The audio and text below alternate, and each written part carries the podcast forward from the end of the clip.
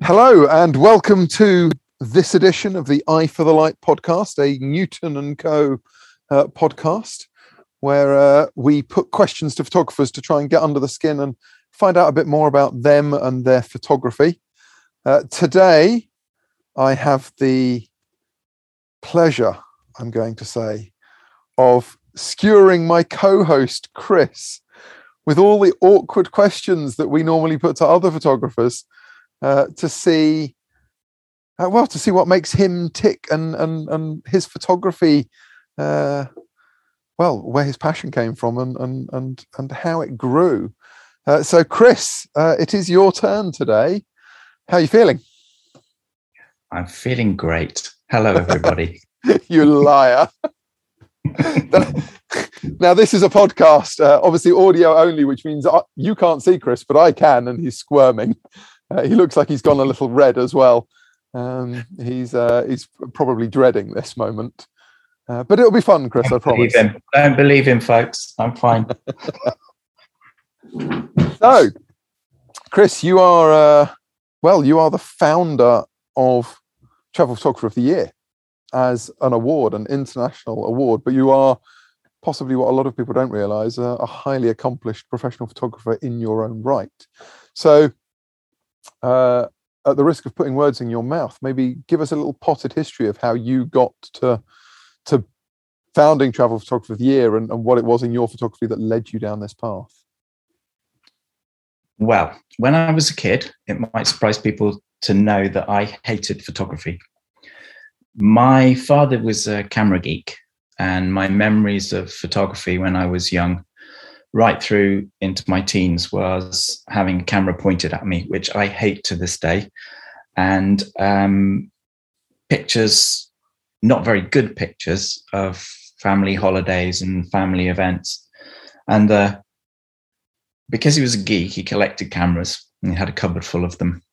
And before we went on holiday anywhere, we'd all be in the car ready to go. My my brother and sister and my mother. And we'd wait half an hour while my father went through his camera cupboard and decided which cameras he was going to bring. And it used to drive me nuts. And sadly, I never saw a good picture that he took. It was very much snapshot photography and it was very much about the gear, which is why when I got into photography, I tended to go more for the creative aspects rather than the technical ones. When I was at uni, I got a visa to travel in the States, uh, working visa. So I went out and worked for about a month and then traveled around on a Greyhound bus. And this is where I have to thank my father because he gave me a little Olympus trip film camera to take with me. Um, fixed lens, you know, it was just a very simple camera, point and shoot. Um, but I had the most amazing fun with it. And, and I loved, I mean, travel I always loved. Uh, but getting into the photography while I was doing that, it kind of tapped into something in me, that a creative side, because all through my education, I'd been very much on the sciences side. And although I liked to do things like write and uh, paint, it was all very much self-taught and, and in my spare time, not part of my educational life. So um, when I got back from that trip, I uh, decided to. Well, I got ill. Actually, I, I got uh, something equivalent to ME. It was never properly diagnosed, but I had to take a year out of uni. And during that recovery period, I spent some time back at home and with access to the cameras, and I started playing around with them. Got completely hooked, not on the gear, but on the taking of the pictures. And I went back to uni, and I'm the sort of person who can't sort of sit on the sidelines and join in. I got very involved with the Photographic Society and ended up running it for two years while I was there. Um, and at the end of my degree, which is in physiology, completely different as with you, David, to, to my future career. I promised myself when I graduated that I would do something with my photography within 10 years. And nine and a half years down the road, it was Christmas time, and I thought, right, it's now or never. So I decided that when I went back into work on the 6th of January, I'd go and tell my boss that I wanted to leave in six months' time, which had been 10 years to the day. He'd taken an extra day's holiday and they called us all in and they said, we're going to make some of you redundant. And they asked me to stay. And I said, well, actually, if you let me go, you can keep this other person on. And they agreed. So I got paid quite a substantial redundancy package to, to leave on exactly the same day as I'd planned to go without anything. So that kind of set me up with my first lot of camera gear and, and a studio come office to work in. And uh, that first six months is probably, or first year, certainly I earned the most I've ever earned in photography. Most of it was doing work for my former company, which was a big pharmaceutical company. Um, doing really boring stuff like conferences, but it got me traveling. And before I left there, I traveled a lot because my my the work I was doing was initially in Europe and then after that in Africa and the Middle East.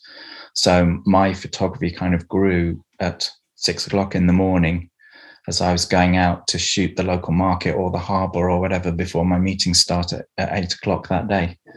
Um, so I, I took the jump. I decided that was where I was going to start my photography career.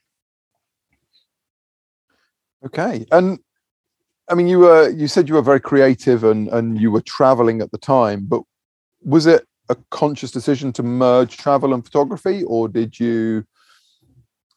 What is it? I guess what is it about travel photography that is the appealing factor? Is that uh, is probably what I'm getting to. For me, it's accidental. Uh, I'm I'm just fascinated by other cultures. I'm fascinated by places um, whether they be man-made or, or natural. I do have a leaning towards the natural world, and um, it just seemed to. It, it, wasn't a conscious decision. Said it, it, it just kind of happened, and um, my portfolio, which I'd kind of started to put together while I was doing those early morning shoots, um, while I was doing the other job, was that exactly that type of imagery. It was it was people, it was some landscapes, a little bit of wildlife, and I took it along with me purely as an option when I went to the London Book Fair, and I'd gone there primarily to see if I could find a publisher for my poetry, but I met this amazing guy um, who probably at the time was in, well into his seventies and a, um, had had a career in photographic publishing and chatted with him. And he said, I'm looking for someone to write a book on landscape photography. Can you do it? Are you interested? And I said, Yes, I'm interested. And of course I can do it, even though I didn't have a clue at the time. Worked that bit out afterwards. So I pulled together some of the imagery I had, shot a whole load more new stuff, put the book together. Um, that was published, I think, in 1990 something. Um, but it was a very interesting step for my photography career because it being a technical book, my ability as uh, technical ability wasn't questioned. From then on, it was all about um, whether I could shoot in the style that any particular client wanted. Um, and I went to another conference, and I can't actually remember the name of it, but it was in it was in London and it was travel orientated. And I touted my portfolio around. I met lots of people who, as usual with those things, oh, yes, yes, we'll be in touch, and you never hear from them again. But I met the guy who commissioned the little Berlitz guides. Um, I don't know if people be familiar with them anymore, but they were the, the Berlitz were the language com- company, and they produced a series of small format um, little pocket guidebooks on different places, whether it be a town or a city or a country. Um, and he, he, said, I'll be in touch, as all the other people had done.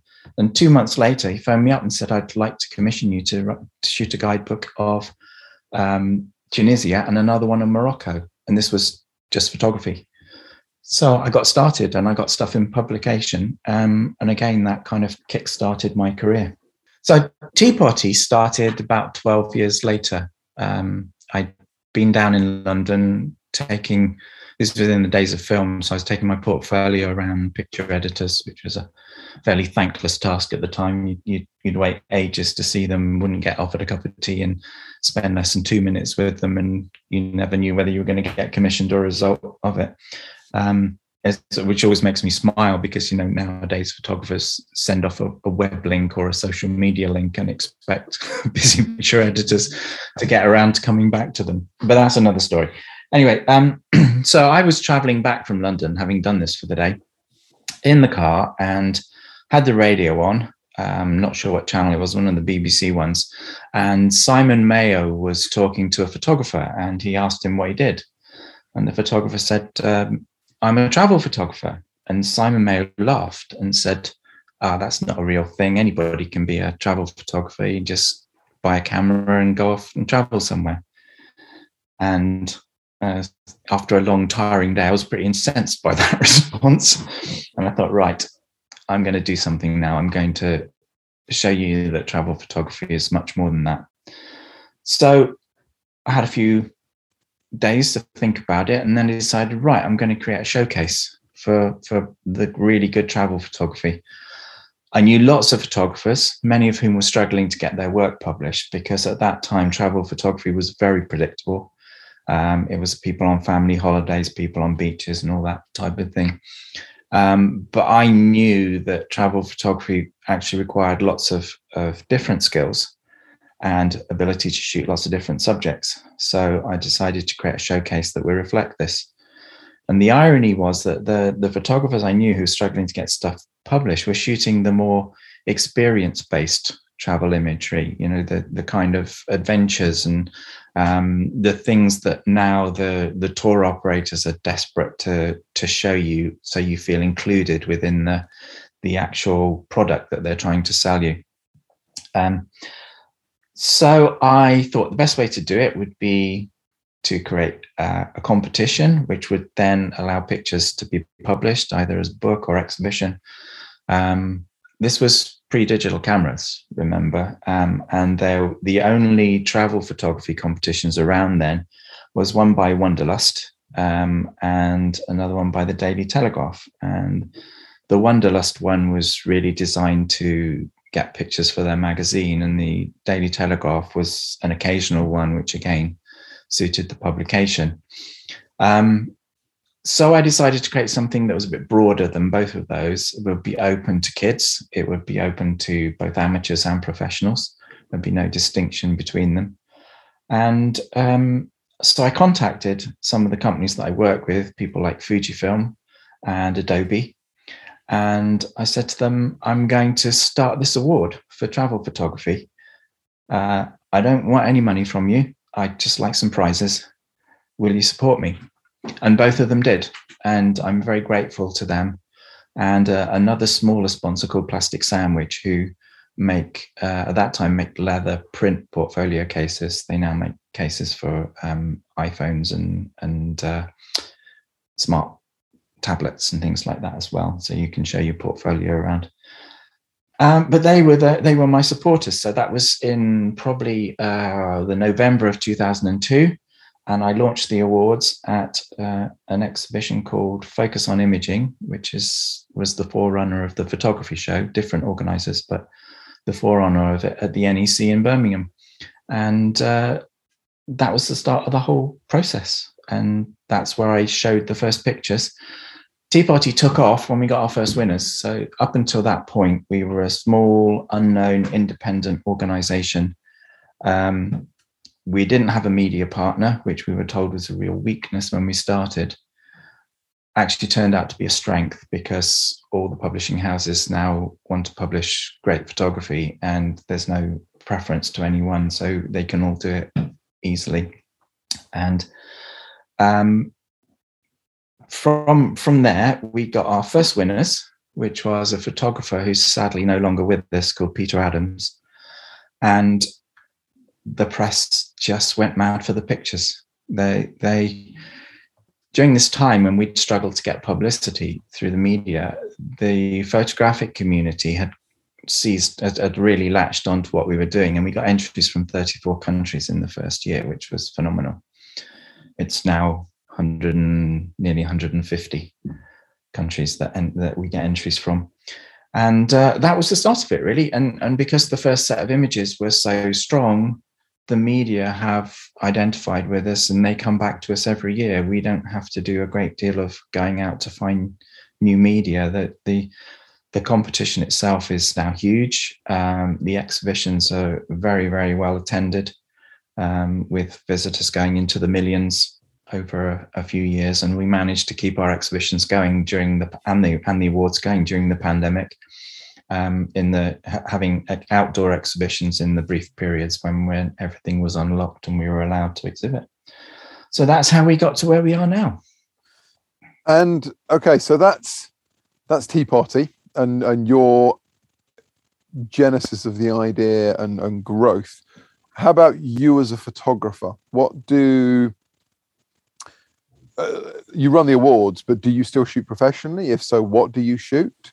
Uh, how did how did running an awards, which is undoubtedly a very time consuming thing, fit in with being a professional photographer? And how do you kind of balance those now?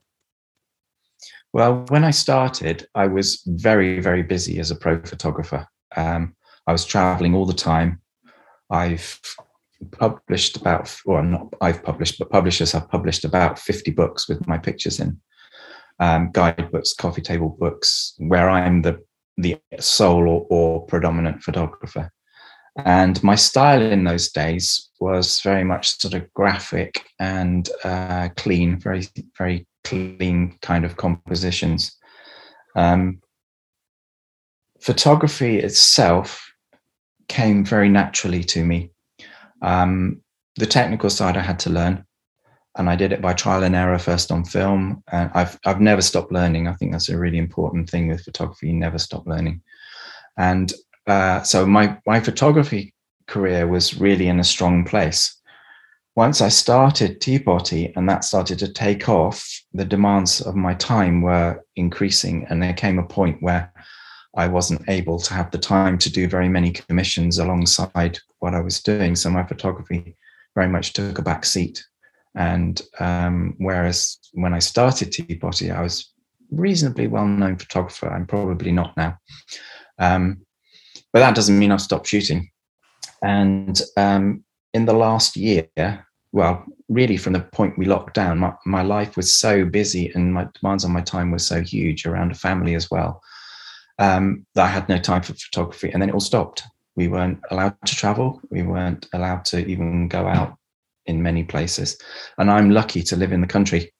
So I stepped outside my gate and I'm in open fields. And I started walking, which was really good for my health. And I uh, discovered all the local wildlife, which was just incredible. Was surrounded here by owls and deer, hares, foxes, all sorts, and, and just spending time out with my camera, walking, not knowing what I'd find. Maybe I didn't find anything, but the whole experience was pleasurable. Kind of refocused me on my photography. And I I now started um, doing personal projects again. I've started um, traveling within the UK just purely to take pictures. And I feel like I'm alive again as a result. Um, I've next year will be TPOTY's 20th year, and I think that's probably enough for me. So if you know anyone who wants to run it, then I'm very happy to pass it on. Um, but I need to do more of my own photography, and and it's very interesting that my when I looked back at my pictures and I thought, oh, I must redo my website, which I haven't updated for about 15 years. Um, I started looking at my pictures and and I thought, because I've had my finger on the pulse with travel photography and I've been very involved with that world internationally, I could see how see the trends that were coming through and how it was changing and how it was progressing. And I looked at my pictures and I thought they're very much of a time and it's not now. So I've started reshooting things and my whole approach to photography has changed. I'm now very much more interested in the feel of an image, the the mood, the what it conveys, um, rather than the subject. Um, my tendency when I'm doing stuff for myself would be towards doing landscapes and wildlife, and it's it's through those that I'm now trying to experiment with with my pictures and and with what I'm doing. And I've I've taken a number of pictures now that I haven't yet published, I haven't yet shown, which are taking my photography I think, to in a different direction and a, and to a better level. Obviously, other people will be the judge of that, not me. But it's very interesting. It's stimulating process, and, and I'm doing it without the pressure of having to, um, you know, make a huge living from it. Um, I have have other income from from past photography and a little bit from TPOTY over the last two years. it's been very difficult to keep that going um, with people not traveling in a, in a global pandemic. But um, I'm I'm I'm at a stage of my life now where I'm doing my photography for me, and anything that comes from it um, could be a bonus. Really, um, I'm I love teaching photography, and I do that, and that supports my my photography, uh, as you know. Um, so yeah, I think it's it's an exciting time from having had a real lull for best part fifteen years. You make a an interesting point there. You talk about having your finger on the pulse of travel photography. Now, one of the things that you know photographers are always told is they should look at other photographers' work to see what's going on. You've obviously done that in far more detail than probably most other people have.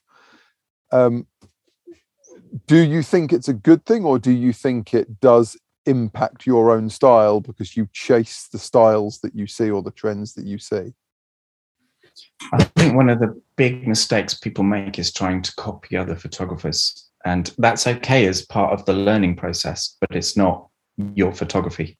You know, if you're if you're copying, trying to work out how an image was taken and reproduce it so that you learn how the camera produced that and what the photographer was trying to achieve with it and how easy it, it, it is to do or not. Um, that's important, but it should never compromise your own vision of photography. Um, I, I, I find this with with people who come on who enter the awards, but also people who come on workshops. They want to be like another photographer. They want to take the award-winning picture. Um, that's not necessarily them. I want to see a different vision, and it's it's important to to understand how you, that you see you see an image different from the person next to you. I mean, that's something I still learn when I do workshops. I'm, there's always someone who looks at the world differently and sees things in a different way, and I go, "Oh wow, that is amazing! I didn't see that." And I'm pretty observant, and I and I do I do tend to see things that other people don't, but there's always someone who looks at the world differently. And that's really stimulating.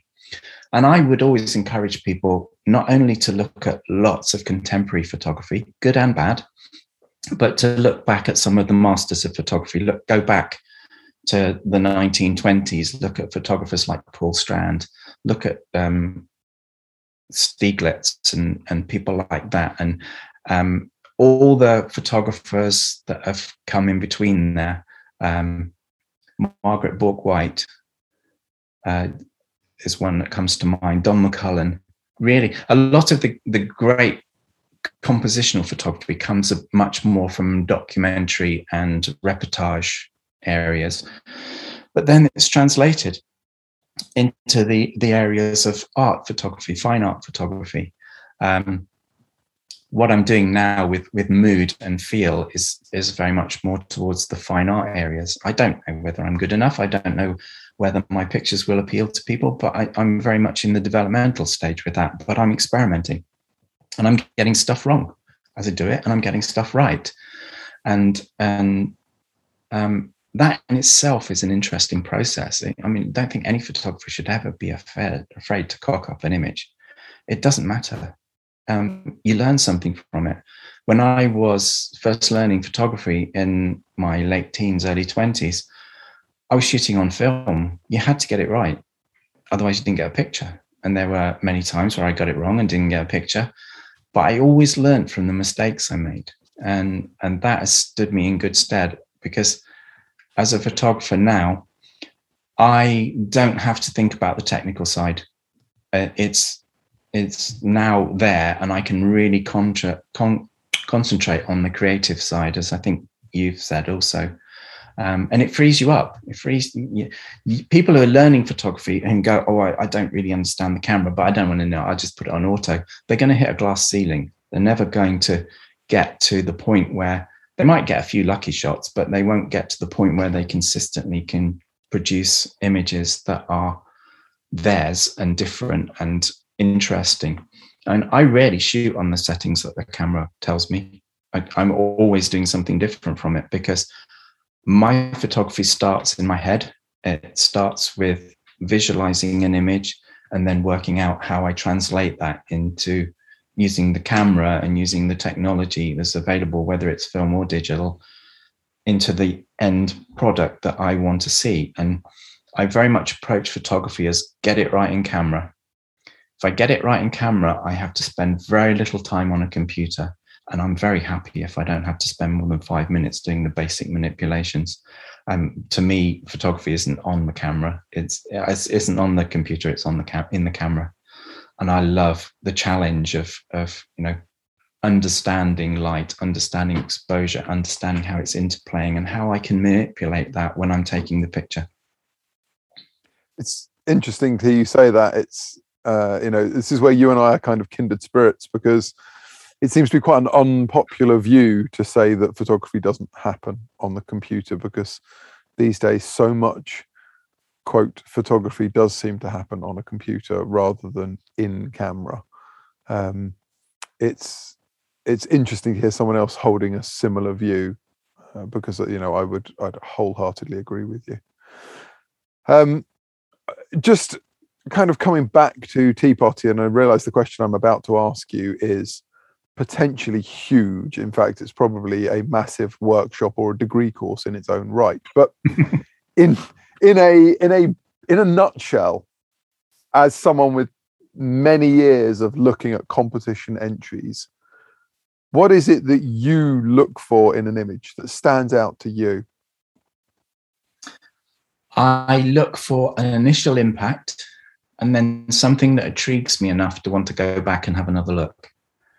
Um, this used to be very interesting when we were looking at, uh, we, in the early days, we got print and transparency entries.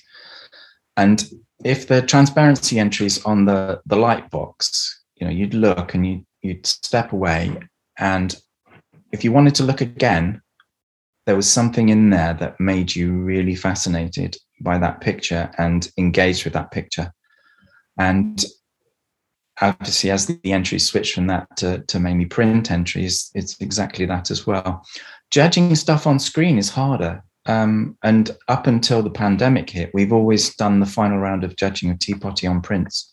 And we've done that deliberately because over the years, I've seen many pictures that look great on screen and they look rubbish when they're printed, and vice versa. And I remember years back, we had um, some very minimalist pictures of Greenland that were entered. And in the online judging, the initial rounds of it, so pre the final round, they were kind of not getting much recognition.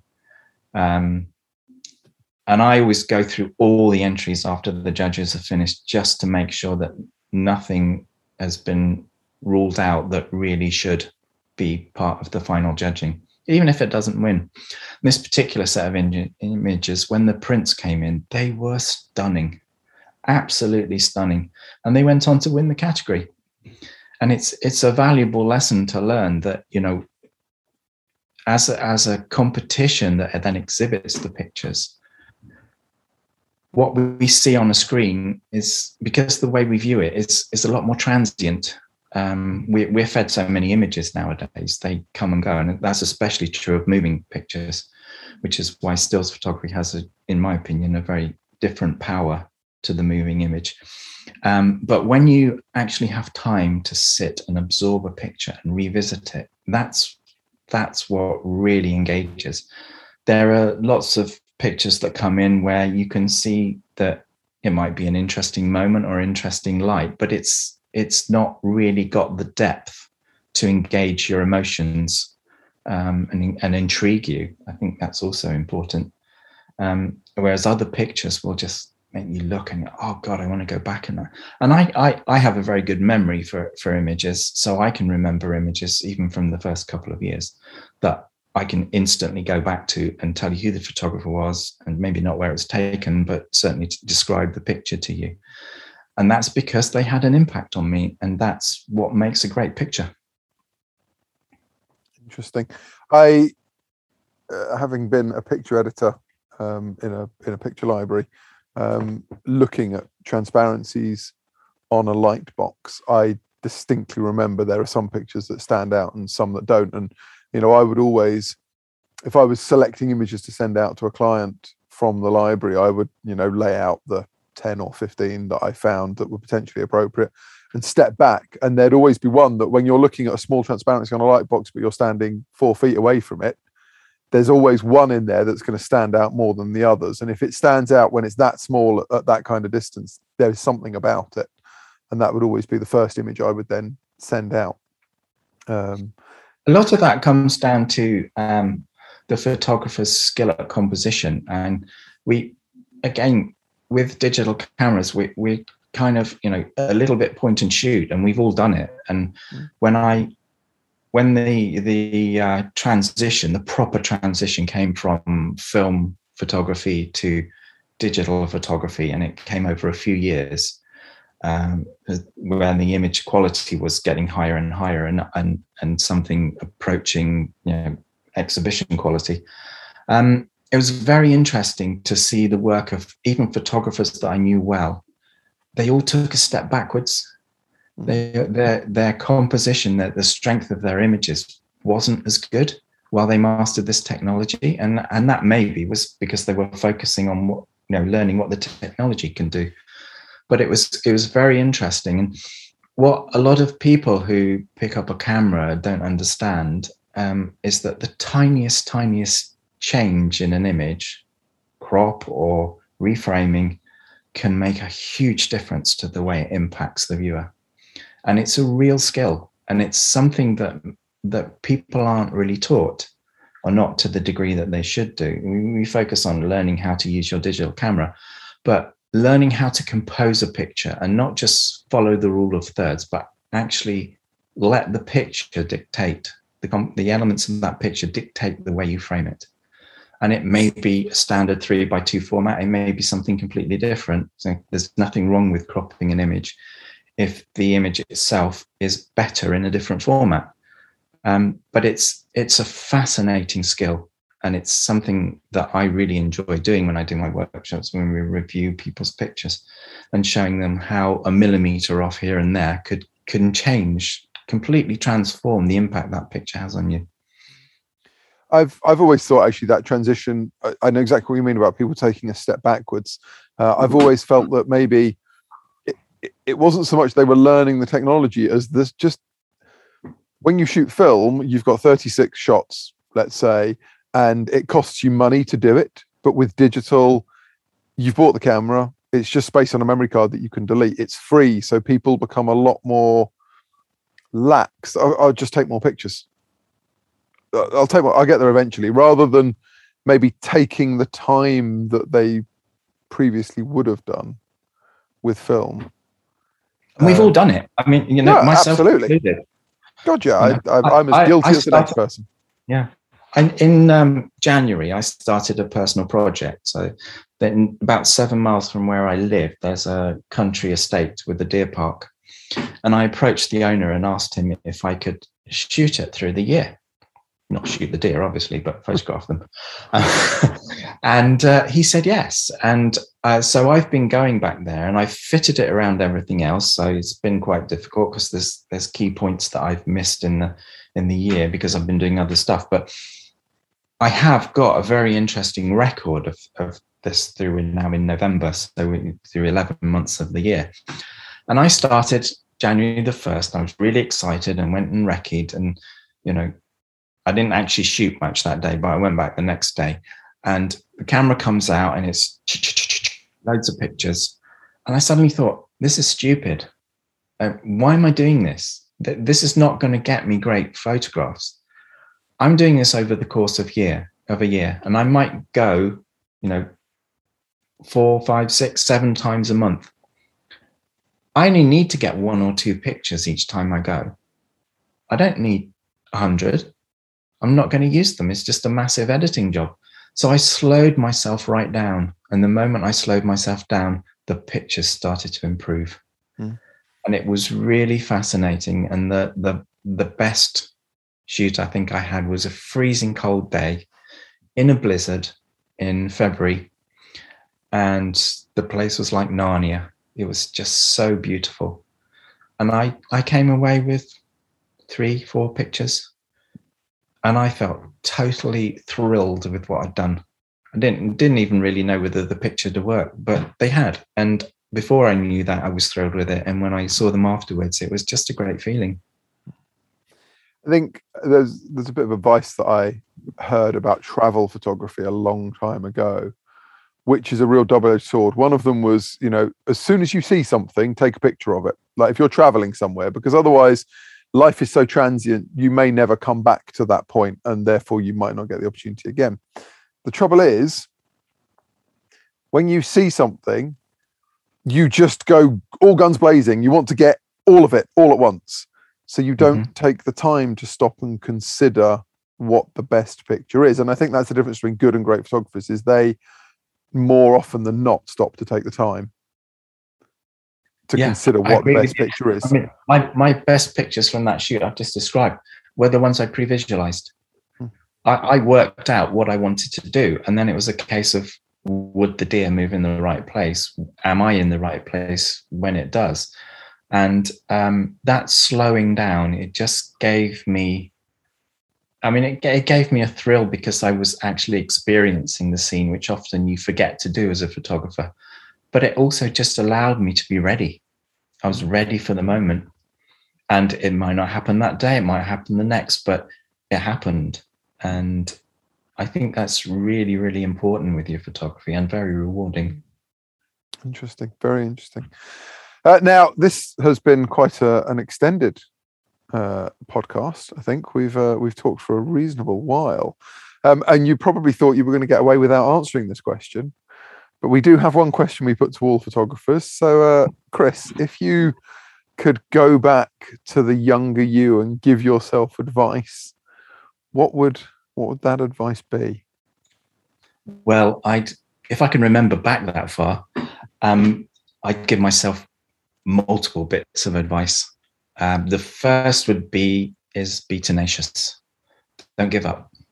Never. Um, doesn't matter how challenging it is. Just keep going.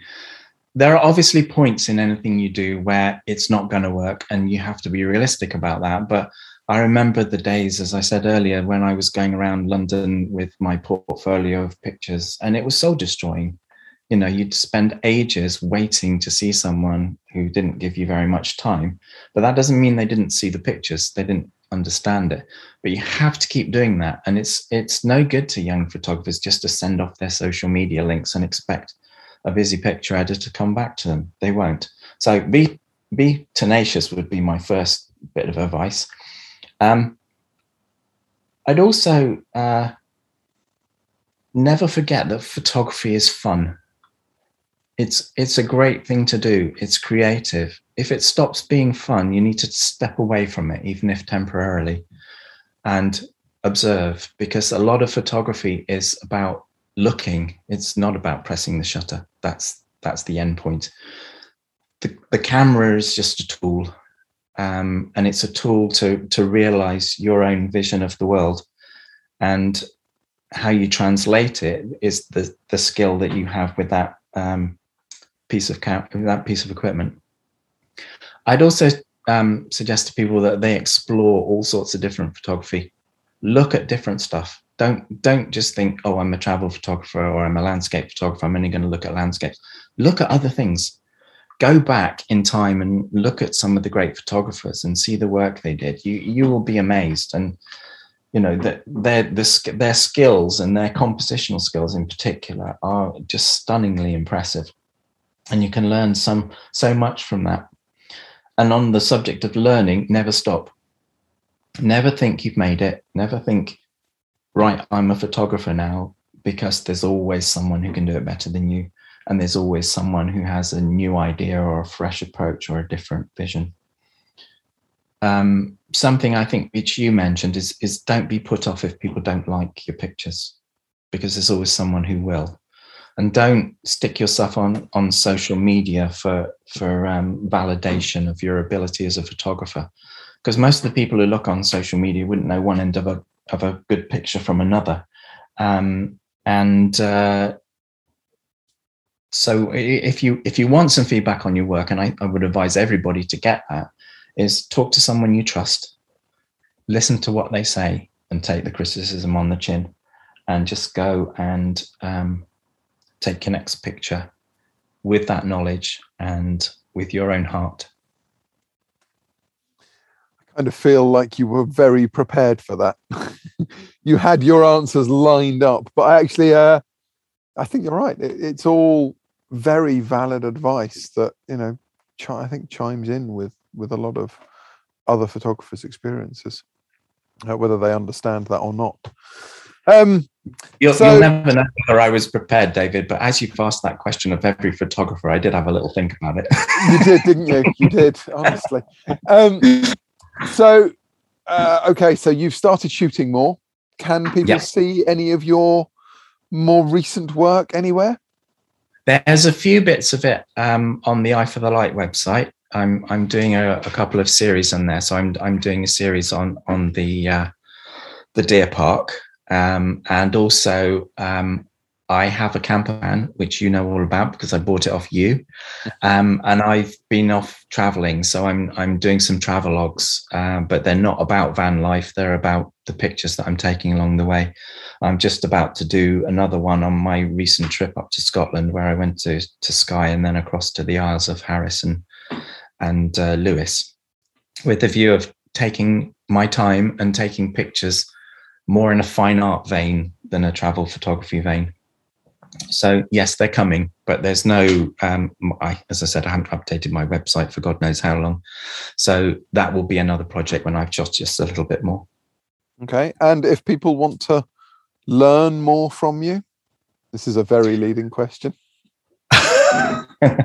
um, as I said, I do workshops. So I've got some, I will be having some next year around the photography exhibition, um, which will be April and May next year in London. Um, and those will be short ones, uh, one day or, or um, photo walks or a couple of hours um, uh, seminars.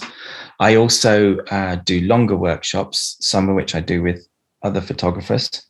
And uh, again, those tend to be short. And then there's usually some photo trips as well, which are longer, up to about two weeks. So um, the leading part of your question was that we're planning some together. And um, we hope to get those off the ground in the spring next year. And um, my my website, which has the workshops on, is photoiconic.com and of course we'll be doing something together so we'll be putting those out through um, the TPOTY website as well on the, the tuition thing and then uh, next year i have a trip to namibia which is a 12 day workshop where we're photographing landscapes and night skies and wildlife and all sorts of things so uh, again, you can find the details of that on the on the TPOTY website, and we'll keep you posted about the the workshops which David and I are planning to do. Indeed. There we go. Look at that beautifully segued in. well, Chris, it's been uh, it's been in, enlightening actually. I you know, I, I knew snippets of, of some of those stories, obviously having known you for a while and, and heard you talk about various aspects of it, but to hear it all put together is actually it's it's very interesting to find out your background and, hear your thoughts on photography, particularly given your history with with the competition as well. Someone who probably knows knows photography better than many others uh, around right now. So thank you very much for uh, being the uh, the subject for today, uh, and I hope everyone found it interesting. Uh, so do I. yeah, well, they can let us know, can't they? Um, yeah. We'll we'll know when we when we see the uh, the stats of how many people listened. Um, yeah, I'm, I, as I said, I know I don't go for validation on social media. no, it's, it's, convenient, isn't it? Anyway, uh, yeah. thank you very much uh, for today, everyone. Thank you for joining us, uh, and we will see you. Well, we won't see you. You will hear us. Which sounds awkward, but you will you will hear us uh, on the next podcast uh, coming soon. Absolutely, and thank you, David. Yeah, pleasure.